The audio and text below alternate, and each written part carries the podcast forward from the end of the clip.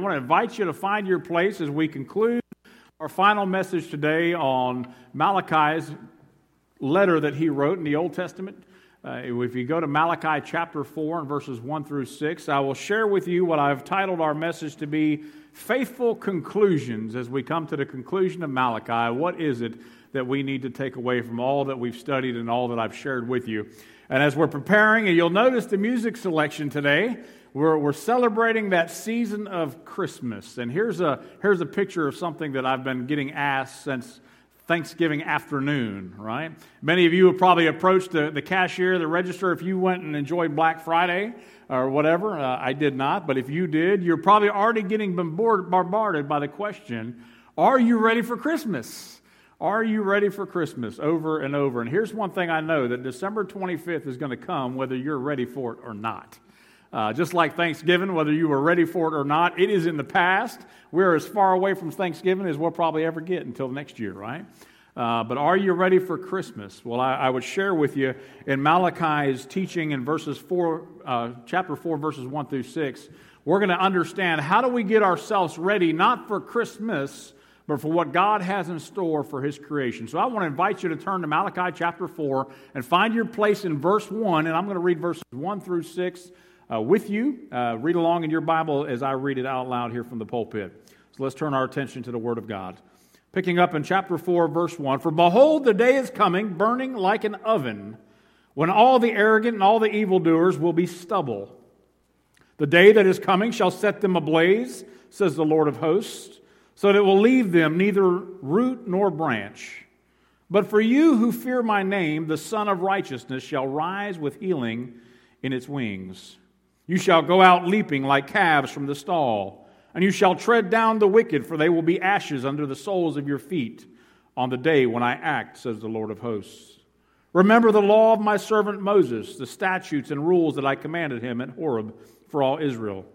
Behold, I will send Elijah, the prophet, before the great and awesome day of the Lord comes.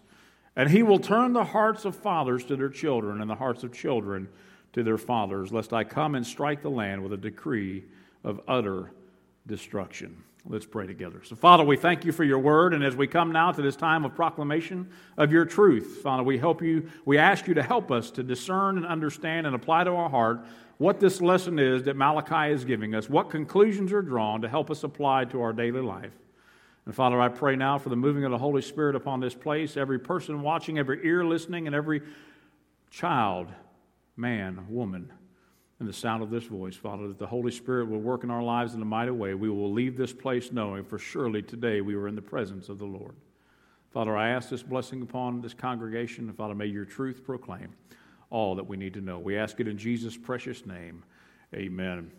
Well, I want to share with you today as we look at this conclusion uh, of Malachi's message. What, what can we get from all of this? And I think there are five specific conclusions that we can leave from this place today.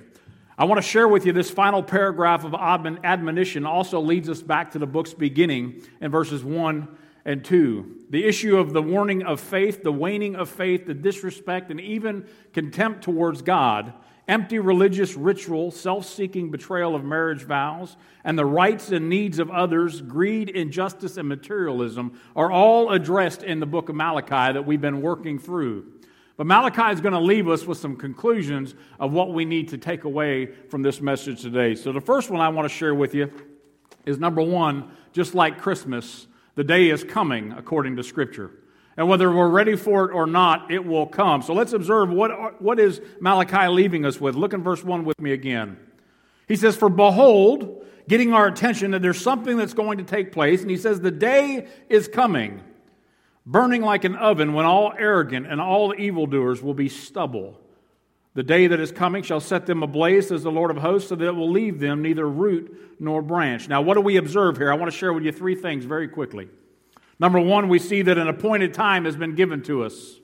Isaiah would talk about this time and this judgment and what would happen to the nation of Israel that Malachi is echoing here in Isaiah chapter 47 and verse 14. He says, Behold, they are like stubble you ever cut a field? You ever cut grass? You ever see someone doing a controlled burn? And you ever notice how quickly and easy the forest ignites when it's dry and just ready to be burned?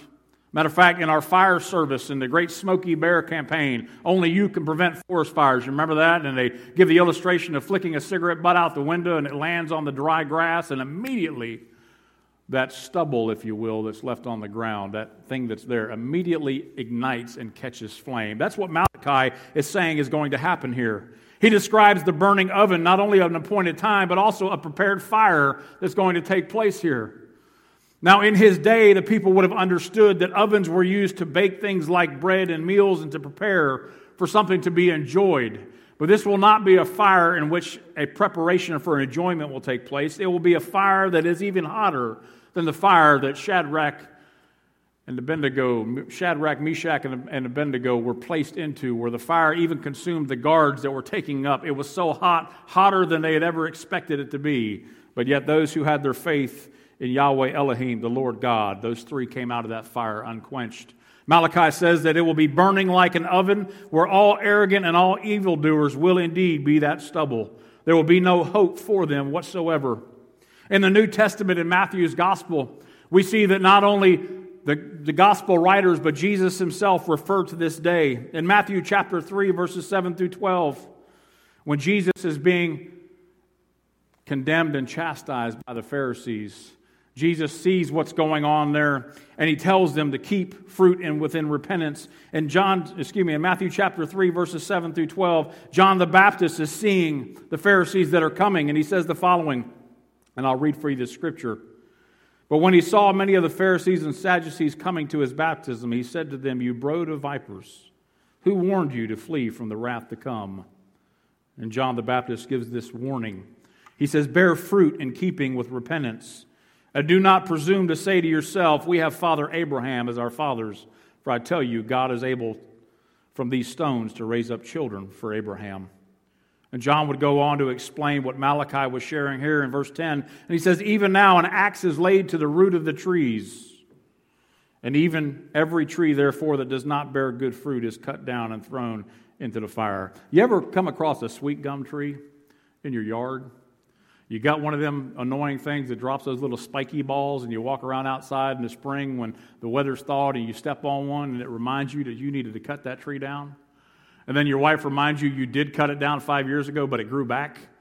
You see, we understand that even with a sweet gum, unless we get to the root of the issue, unless we chop the very bottom of the tree and dig the roots out of the ground, likelihood is that sweet gum tree is going to keep on growing. You may cut off a twig or a branch or think you got it all, but next season it's going to be showing itself again.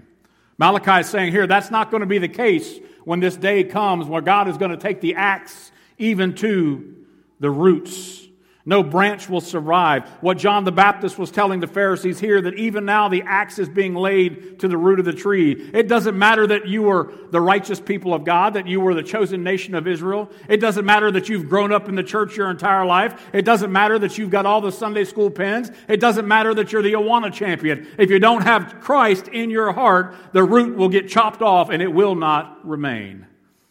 That's what Malachi is sharing. John would go on in verse 12 of Matthew chapter 3, and he says that his winnowing fork, him being Jesus, his winnowing fork is in his hand, and he will clear the threshing floor.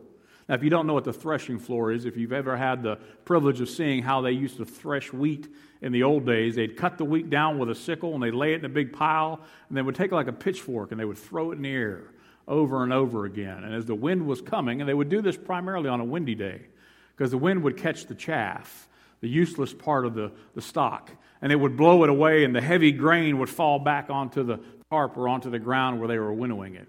But all that chaff would end up being piled up in, in an area. And then it made real good fire starting material because it would burn real easy.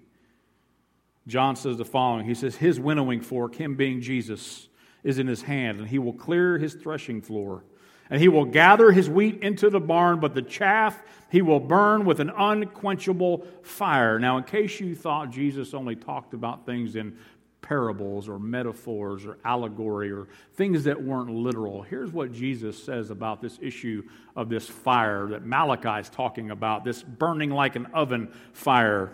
In Mark 9 47 and 48, Jesus addressing the issue of sin in our life says the following He says, And if your eye causes you to sin, tear it out It is better for you to enter the kingdom of God with one eye than two eyes to be thrown into hell. And here's how he describes this fire, this blazing oven, this prepared fire, where the worm does not die and the fire is not quenched. Jesus is pretty clear on this day that is coming, what will happen on this day. But Isaiah shares with us another thing. Notice there's a permanent removal. I've already mentioned the axe and the stump, but in the Old Testament, in the Hebrew, the, the root and the branch often referred to that family relationship of father and son. Did you know that there's no grandchildren in heaven? Think about that for a minute. God has no grandchildren, He only has children.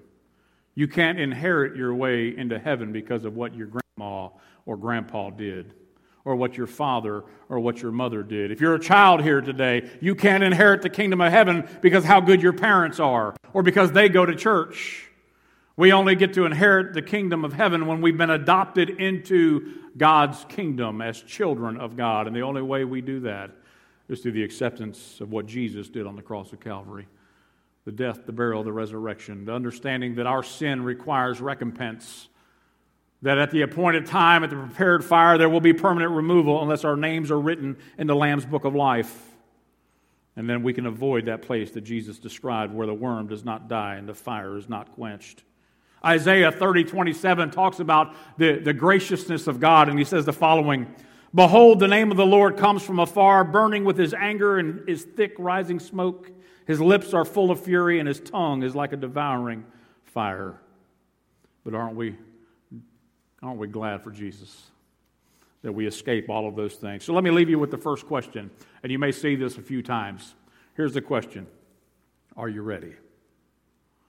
You ready for Christmas? Are you ready for that day when it comes? Jesus gives us a way to be ready. But let's turn our attention to understanding the rejoicing and the restoration that is coming on that day. day. Point number two. Look at Malachi, verse two. There's some R and R. We love that term, don't we? Rested relaxation. But I think biblically it terms the rejoicing and restoration that is coming for each and every one who fears the Lord. Notice in verse 2 But for you who fear my name, the Sun of Righteousness shall rise with healing in its wings, and you shall go out leaping like calves from the stall. There's a sense of rejoicing and overwhelming joy that's taking place here. Now, what is the subject of rejoicing? We can go back to Malachi chapter 3 and look at our first few verses there. Matter of fact, the entire book and we understand that those who are rejoicing, as the writer gives us through the inspiration of the Holy Spirit, what we understand it to be is those who are fearing the Lord. In chapter 3 of Malachi, we notice that it was those who feared the Lord that gathered together amongst themselves. It didn't say that all of Israel gathered to discuss these things, it said those who feared the Lord amongst Israel gathered to discuss these things, what they should do. And it's that gathering and their outpouring of their love and devotion for the law and its teachings and their commitment to God. And the Bible tells us in the latter part of chapter 3 of Malachi that their books, their names were written in the book of remembrance. Here are some principles for R&R that we see going on. Number one, the subject of rejoicing is those who fear the Lord. But the season of rejoicing, notice it comes but notice what's happening here, and you may not pick up on it. But notice he says, The Sun of Righteousness shall rise with healing in its wings. Now, your Bible, on point number two, the reason for rejoicing, your Bible may have a capital S there for sun. Some traditions and translations give us that abbreviation, but here in the Hebrew understanding, the sun often meant healing. The sun often meant with its rays, it would cure diseases, it would cure sicknesses. Matter of fact, if you go to Alaska, where they don't have much sun in the wintertime, you might get the rickets, right? A vitamin D deficiency. You know that if you're out in the sun, your body can stay healthy. If you ever have a newborn child and they have jaundice, one of the things that the doctor is going to do is put them in front of uh, ultraviolet lights and rays so they, their skin can no longer be yellow and looking like a little alien, right? We know that the sun has healing in its power. And this sun here is not talking about the son Jesus. Often that correlation is easily made. The psalmist would say the following in Psalm 84:11, "For the Lord God is a sun and a shield. The Lord bestows favor and honor, and no good thing does he withhold from those who walk uprightly." Isn't that good? Folks, we can get some rest and recuperation there, can't we? Some rejoicing and some restoration in the Lord. The sun is also associated with healing in Isaiah 30, 26, Isaiah 58, 8. But thirdly, let me share with you there's a time for rejoicing. Not only is the subject of rejoicing the people that fear the Lord, the reason for rejoicing is the healing that God will bestow upon those who are broken, sick, lame, deaf, dumb, mute, wayward, sinful. But there's a time for rejoicing. Now, notice in the scripture here, this second sentence in verse 2 You shall go out leaping like calves from the stall. Now, every time my wife and my kids and I, we see one of them little calves People like to post stuff on Facebook. Why they have their farm animals in their homes, I have no idea. But in the kitchen, there's that little cow, or that baby little pig, or that baby goat. And the next three hours of my life is spent defending why we don't need a baby cow in our house, right? That's just what happens. But we all have the image of what Malachi is talking about this, this calf that gets out, let out of the barn, and he's so happy to be out in green pastures, and he's frolicking around, and he's running, and he's just kicking up his heels, and isn't it just so fun to watch? But did you know what that cow was really meant for and the reason it was pent up in that barn? The reason it was getting all that feed all winter long and getting fattened up? Because that calf was meant for the slaughter. That calf was meant to be killed. That calf was meant to be, like the prodigal son found out, dinner at the great feast that was fixing to take place. And that fatted calf, instead of being slaughtered here, Malachi is letting us know that that time for rejoicing, that we can look upon God and the favor that God has given us, is that we will no longer be waiting for slaughter, but waiting and being able to rejoice in the fact that God has spared us from the very thing that we deserved. There's a time for rejoicing where we too will be overwhelmed like that calf and we'll come out of bondage frolicking in our newfound freedom in Christ Jesus. What a beautiful thing that we can understand. Well, how do we do all that? This time for rejoicing, Isaiah 53 5 reminds us He was pierced for our transgressions and He was crushed for our iniquities, and upon Him was the chastisement that brought us peace. And with His wounds, we are healed. You see, rejoicing and restoration has come in the man Christ Jesus. And we know it's come, and we know that he's demonstrated just how much did he love us. Yet while I was a sinner, Romans 5 8 reminds me, Christ died for me. What broke the chain that held the barn door closed, that kept the calf ready for slaughter? Sin binds the chains of our life. But when we put our trust and faith in Christ Jesus, He unlocks the bondage and he lets us out and we experience life in a whole new way. I have come so that you may have life, scripture says in John 10:10, 10, 10, and have it in abundance. Abundance. Rejoicing and restoration the way God has intended it for you and I to be. So here's the second question. You might recognize it. Are you ready? Are you ready for the rejoicing and the restoration? Some of us say, Yes, Lord Jesus, come we're ready. I know several of our saints that are just looking forward to the anticipation of their homegoing. Can't wait for that day. And some of us saying, Lord, I'm ready. I want to go, but just not yet. Right? I don't mind dying. I just don't want to be there when it happens. Thirdly, let me share with you the victory that's coming. The victory that is coming. Now, let me give you a, a mental picture of what victory. You ever, you ever watched the gladiator, the gladiator shows? You ever watch one of them, and, or even football for that matter? They, flow, they throw flags on you now if you do this. Uh, but in the old days, in the gladiator movies, you ever seen the gladiator that triumphs over his opponent, and all of a sudden he stands on him with his foot on his chest, and his sword, sword's down there, and his spear in his hand, and he's got his foot on his enemy. And the whole crowd's going wild because they know that guy won the battle. Let me share with you how Malachi describes the day that is coming, the victory that is coming for those that are in Christ, that are faithful, that fear the Lord. Look in verse 3. And you shall tread down the wicked, for they will be ashes under the soles of your feet on the day when I act, says the Lord. God's law is just. God's law is righteous. God's law brings judgment. God's law brings the wrath of God. And notice how he describes those who are in Christ, those who are found faithful with God. The day is described as the following when righteous overcomes evil. Notice how the text tells us in verse 3 you shall tread down the wicked. There won't even be any standing. It'll be like walking in a freshly cut, mowed field that was full of thorn bushes and briars and all those things you don't want to walk through. Then all of a sudden, one day, it is the plushest grass you've ever seen in your life. That's what Malachi is describing here. You're going to walk right over it. They're going to be under your feet. You're going to have your foot on the enemy, much like in Genesis, the great curse, if you will, where God reminds us that you will bruise his heel, but he will crush your head. That Satan will indeed be conquered. Righteousness will overcome evil. The wicked will be no more. For they will be ashes under the soles of your feet. Now, you've got to understand the cultural context of what was talking when we're talking about feet, and it's still very much so this way in the Middle East. If you are sitting in a meeting with someone and you're exposing the soles of your feet to them, it's considered an insult, uh, uh, uh, something that's not well taken. When you walk into their home, even if it is a mud floor, you take your shoes off at the door and you come in. If you go into a house in Japan, many of them live that way, and there's a place outside their doorway just for shoes so that you can come in and walk cleanly. The cultural context here would have understood there's nothing dirtier than what's underneath your feet, but look how Malachi describes their ashes. Now, last time I checked, ashes aren't hard to deal with. You just scoop them up and throw them out. They don't fight back, they don't hurt you, they don't even take all the moisture out of your hands. You just throw them away, and you can walk right over them. No problem.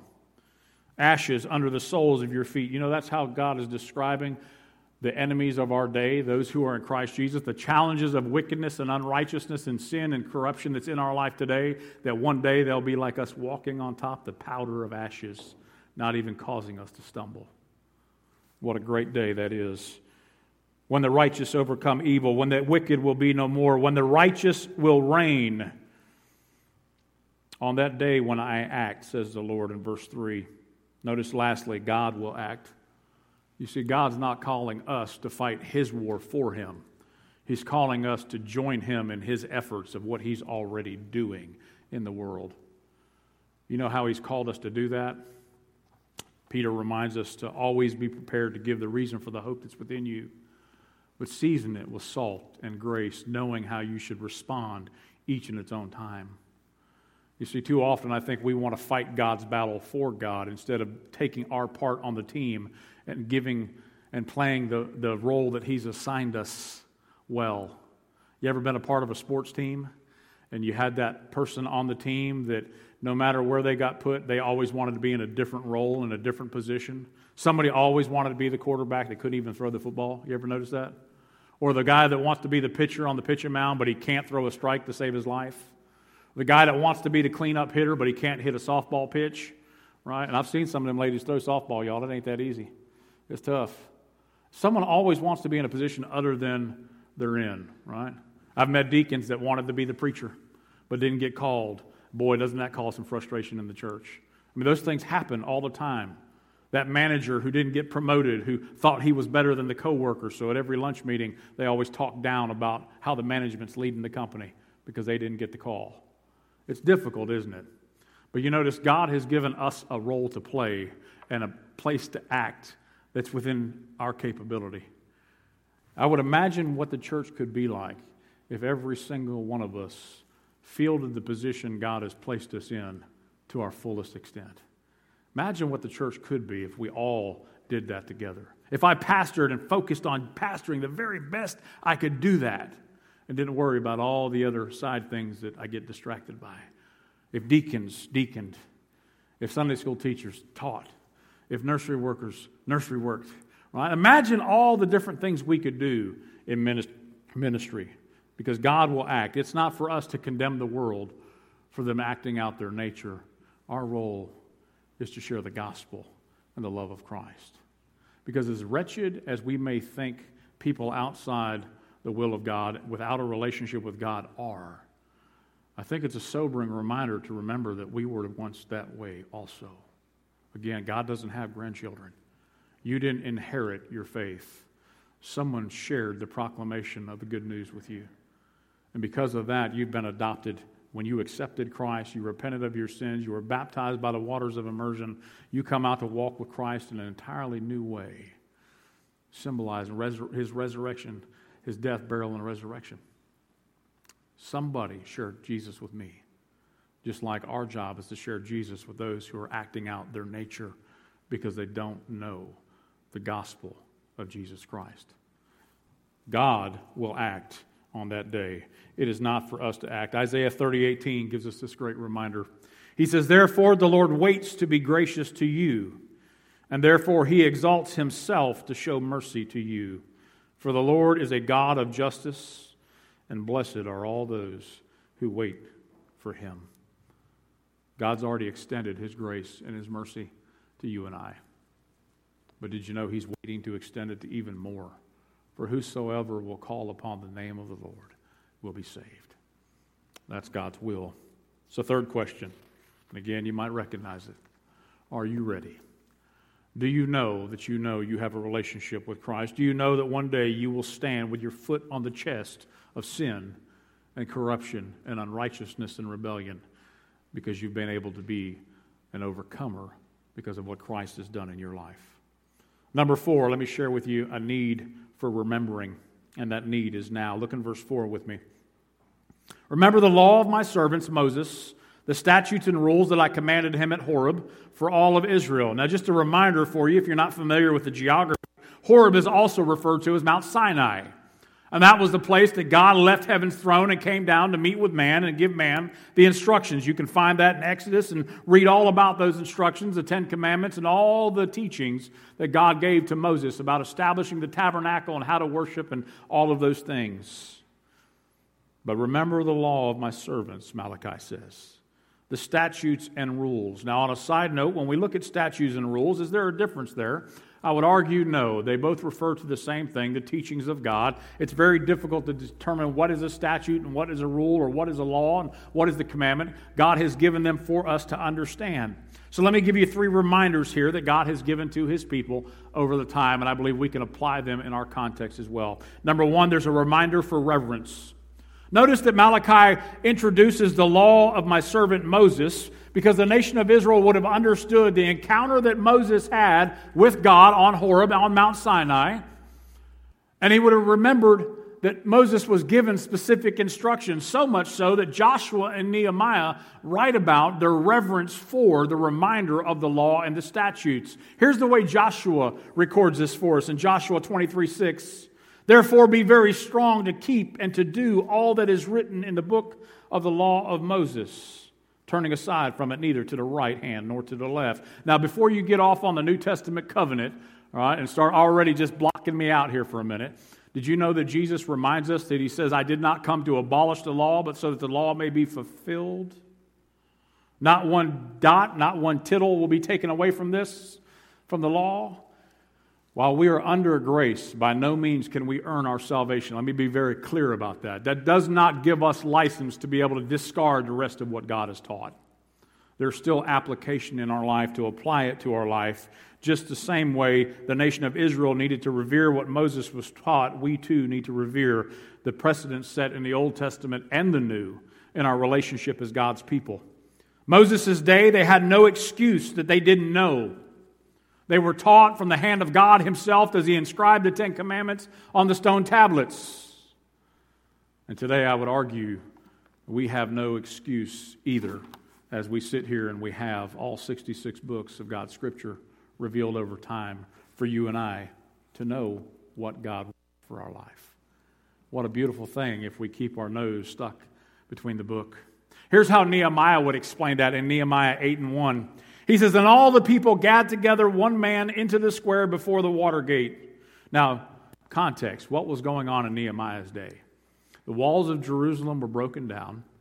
The nation of Israel was just in ruins. It was just a people that no one was proud of to be the nation of Israel because of their standings, because of their social posture, because of all that they had, their lack of prosperity, or any of that stuff. Matter of fact, Nehemiah was grieved when he heard the report that came back to him from where he was at in modern day Iran. And he wept and prayed and fasted and developed a plan to go back and make Israel the nation that it once was by rebuilding the walls of Jerusalem. So, as he goes before the king and he's given letters and decrees to give him safe travel and supplies and material, he enters into this campaign of rebuilding the walls of Jerusalem, y'all. Now, that's no small feat. Matter of fact, Sam Sanballat and a few other people kind of taunted him that said, Man, you can't even build a matchstick, let alone the walls of Jerusalem. If a fox climbs up on it, it's going to knock it down. That's how bad of a builder you are. What can you do? They begin to diminish the work that's going on. But Nehemiah perseveres in prayer and appointing each one to their duty. And here's what the following says about the people as they are gathered together, as they begin to hear the words of God again, and the book of the law is brought out. Nehemiah 8 1. And the people gathered as one man. Look at the unity that's there. Hundreds, if not thousands, gathered as one man into the square before the water gate. And they told Ezra the scribe to bring the book of the law of Moses that the Lord had commanded Israel.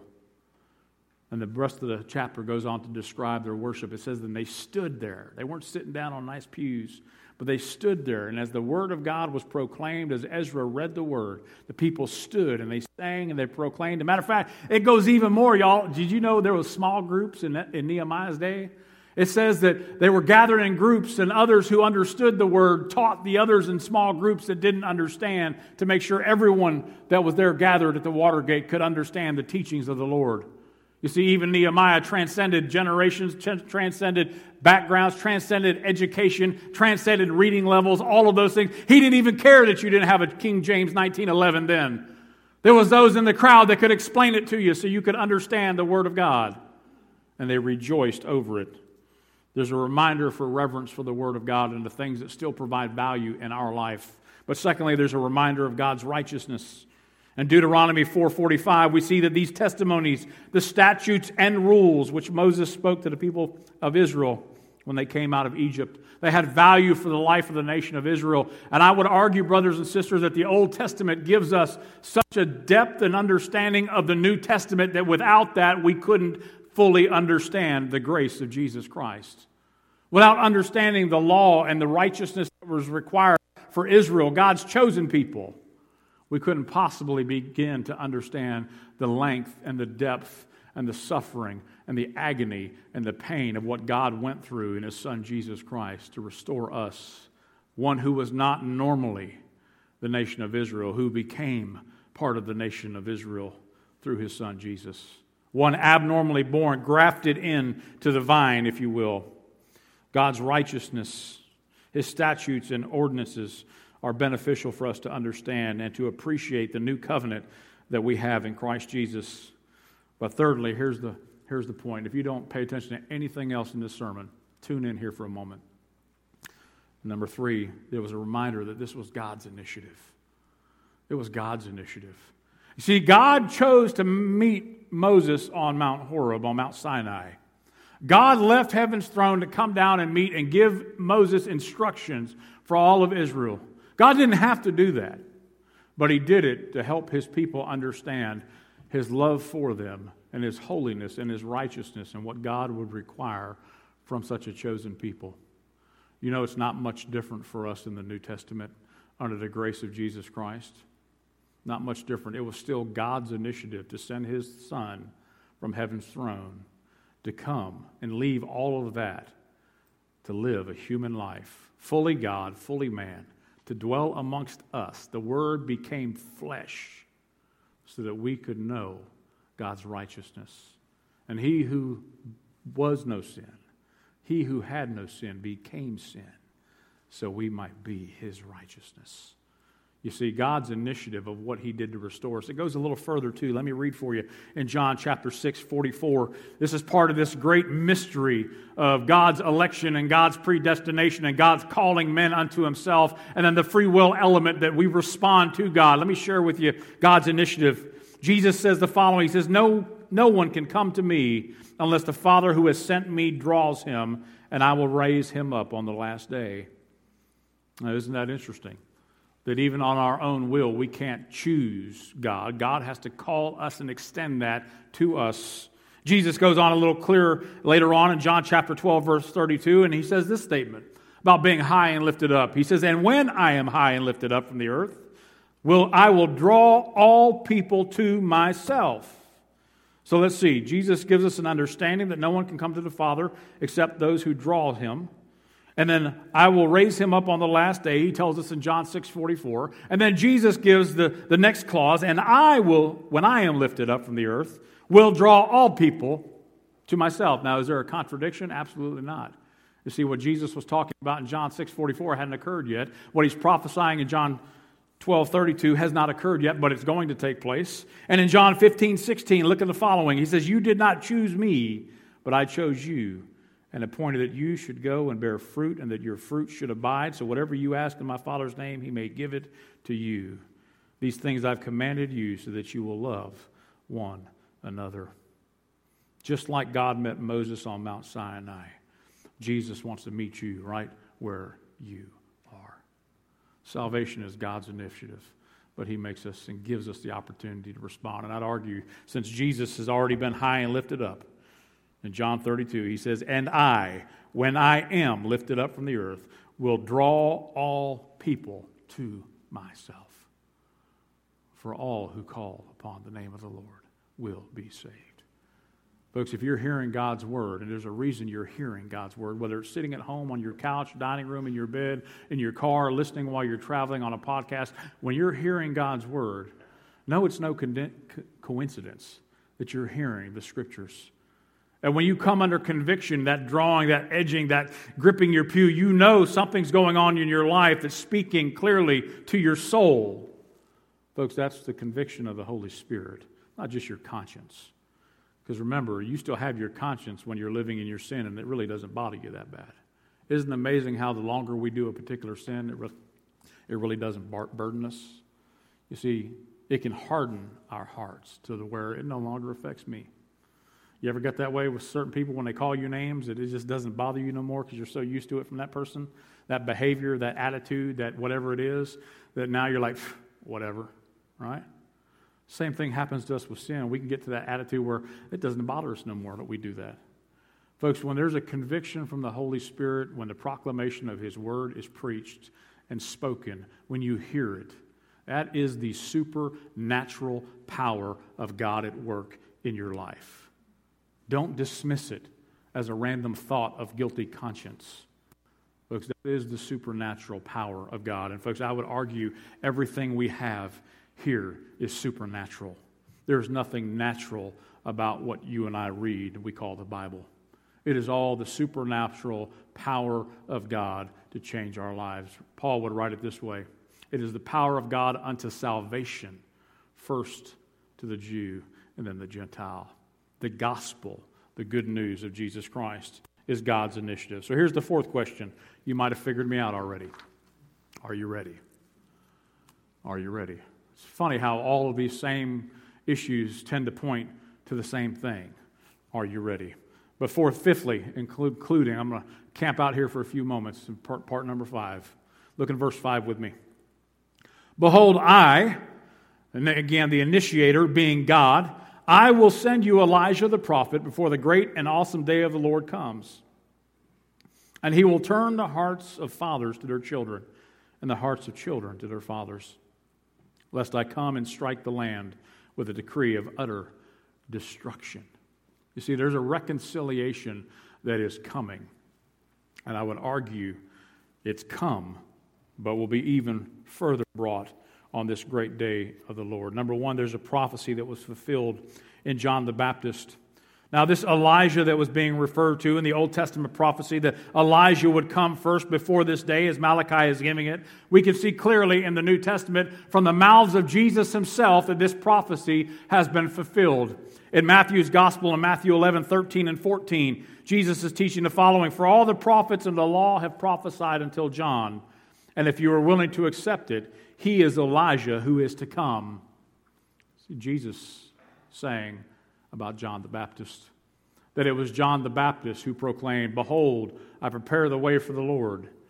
Uh, and G- John the Baptist had a specific process and a specific place and time to do this very thing. Jesus would go on a little further in, in, Matthew's gospel in chapter 17, verses 10 through 13, and explain this understanding of Elijah again. And the disciples asked him, Then why do the scribes say first Elijah must come? And he answered, Elijah does come, and he will restore all things. But I tell you that Elijah has already come, and they did not recognize him, but did to him whatever they pleased. So also the Son of Man will certainly suffer at their hands. Then the disciples understood that he was speaking to them of John the Baptist. Man, isn't it earth shattering a little bit to understand that this Elijah that was prophesied about that Malachi is sharing with us here, Jesus has made clear in no uncertain terms that it has already taken place. And if you want to dismiss those accounts, let me share with you a third account in Luke's gospel about how we know Elijah has already appeared before the great day and coming of the Lord. And Luke 9 30 through 31, this is the Mount of Transfiguration where Jesus and John and, and the other two disciples were with Jesus, and, they see something miraculous happen. And there's two men that are there with Jesus as Jesus is transformed and his face is shining whiter than the whitey whites we could possibly have. And Luke says the following And behold, two men were talking with him, Moses and Elijah, who appeared in glory and smoke of his departure, which he was about to accomplish at Jerusalem. So, whether we want to take precedent and understand that Jesus declared John the Baptist to be this Elijah, we know Scripture records that Elijah and Moses showed up on that Mount of Transfiguration and were there, was there with Jesus before that occurred. So I would argue that prophecy that Malachi is leaving us has already occurred and that day has come. We need to be ready for it. But notice he goes on to share with us not only that John the Baptist prophesied about it, but also that a great and awesome day of the Lord was coming. Joel would describe this day the following Joel would say it this way The sun shall be turned to darkness and the moon to blood, and before the great and awesome day of the Lord comes. Now, I'm grateful I have not seen that yet. Amen. And if you understand the New Testament, this great rapture that will occur, that Jesus' church, depending on where you stand on that issue, I will tell you that I believe the scripture declares clearly that the church will be spared from that and we will be raptured with him, called up into the air. Those who are dead first, those who are alive with him, and together we will be with the Lord for all days. But there is a great, awesome day. Joel described it as the sun shall be turned to darkness and the moon to blood before the great and awesome day of the Lord comes. That's a pretty great and awesome day. But thirdly, there's a prophecy of reconciliation that's given. Notice in verse 6 and he will turn the hearts of the fathers to their children and the hearts of the children to their fathers. Now, it doesn't seem like a really big deal that we restore some relationships. I mean, we just had Thanksgiving and we want our family around and we want everybody to sing kumbaya and, and everybody to bring all the good stuff to the table, right? And everybody to be in good harmony with one another. But did you know it wasn't that way? Micah would share with us this way what was taking place in Israel's day in this minor prophet. Here's what Micah says He says, Put no trust in a neighbor, have no confidence in a friend. Guard the doors of your mouth from her who lies in your arms. For the son treats the father with contempt, and the daughter rises up against her mother. The daughter in law against her mother in law. A man's enemies are the men of his own house. That's how Micah was describing his time, what was happening, what God was prophesying would be taking place. Now, the fathers and sons and restoration and all this reconciliation goes even further. Ezekiel had a prophecy. In Ezekiel 5:10, you can find the following. Ezekiel had vividly portrayed a nation under the horrors of divine condemnation when he prophesied a sight of cannibalism during the siege of Jerusalem in the words, Fathers will eat their children, and children will eat their fathers. You can find that in Ezekiel 5:10. Malachi's portrayal, on the other hand, was one of a nation that had returned to the Lord and so rediscovered the way of peace. Malachi's Israel was full of men committing acts of treachery and injustice against one another, but Elijah's Israel would be full of righteousness and peace, and his day would be one of revelation, repentance, and reconciliation. Folks, isn't it amazing that Jesus gives us a peace that surpasses all understanding? That Elijah's day, the day of the new covenant of grace, the day that Jesus Christ died on the cross of Calvary for you and I, was placed in a borrowed tomb and was rose on the third day. That day, peace entered into the world. That day, Jesus conquered sin once and for all. Here we are, the beneficiaries of this great reconciliation that now, once unknown to God, once hostile towards God, once a foreigner to God, can be reconciled to God because of his Son, Jesus Christ. Make no mistake about it, Jesus is the way, the truth, and the life. Malachi was calling Judah to a lifestyle guided at all times not by human wisdom, ambition, or societal, societal expectations, but by the thoughtful application of God's words in our daily life. I would argue the same thing. As I started off with this image in closing, are you ready for Christmas? Are you ready for Christmas? I'd argue the real question is isn't are you ready for Christmas? The real question would be are you ready for Christ? And there's only one way to get ready for Christ. As a matter of fact, I think I've got a picture of it. Have you placed your trust and faith in what Jesus did on the cross for you? Christmas will come and go. Next season, we'll celebrate it again, and we'll figure out what new decorations to buy and how to make the house feel more Christmassy. And we'll get through the season, and then in January, you'll all weep and gnash and teeth when the credit card statements come in, right? And the bank account balance is lower than you ever thought it would be, and all of that stuff, and it'll come and go, and the cycle will continue. But one day, one day, every one of us will draw our last breath if the Lord tarries. And then we'll be standing there with the question of not are we ready for Christmas, but are we ready for Christ? Every knee will bow and every tongue will confess that Jesus is Lord. Do you know him as your Lord? Are you ready for Christ? If he returned today, would you rejoice at the sound of the trumpet that would blast? Or would you run in fear, thinking, oh no, I'm not ready?